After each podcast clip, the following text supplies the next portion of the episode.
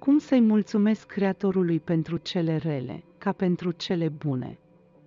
Oare este posibil așa ceva?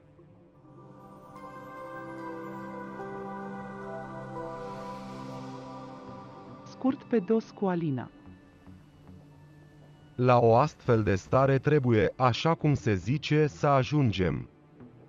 Nu știm cum să mulțumim pentru lucrurile bune, cu Creatorul nu avem încă nicio legătură. Pentru ce să fiu recunoscător? Creatorul este un sistem, dar nu o ființă întruchipată, asemenea unui om, așa cum ni-l imaginăm noi.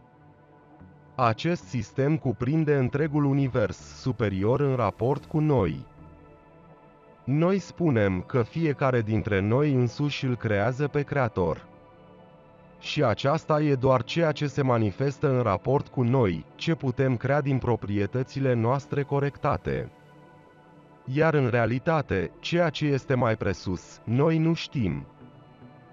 Deci, Creatorul nu simte suferințele noastre. Nu pentru că noi simțim suferințele în egoismul nostru, ceea ce este absolut opusul lui.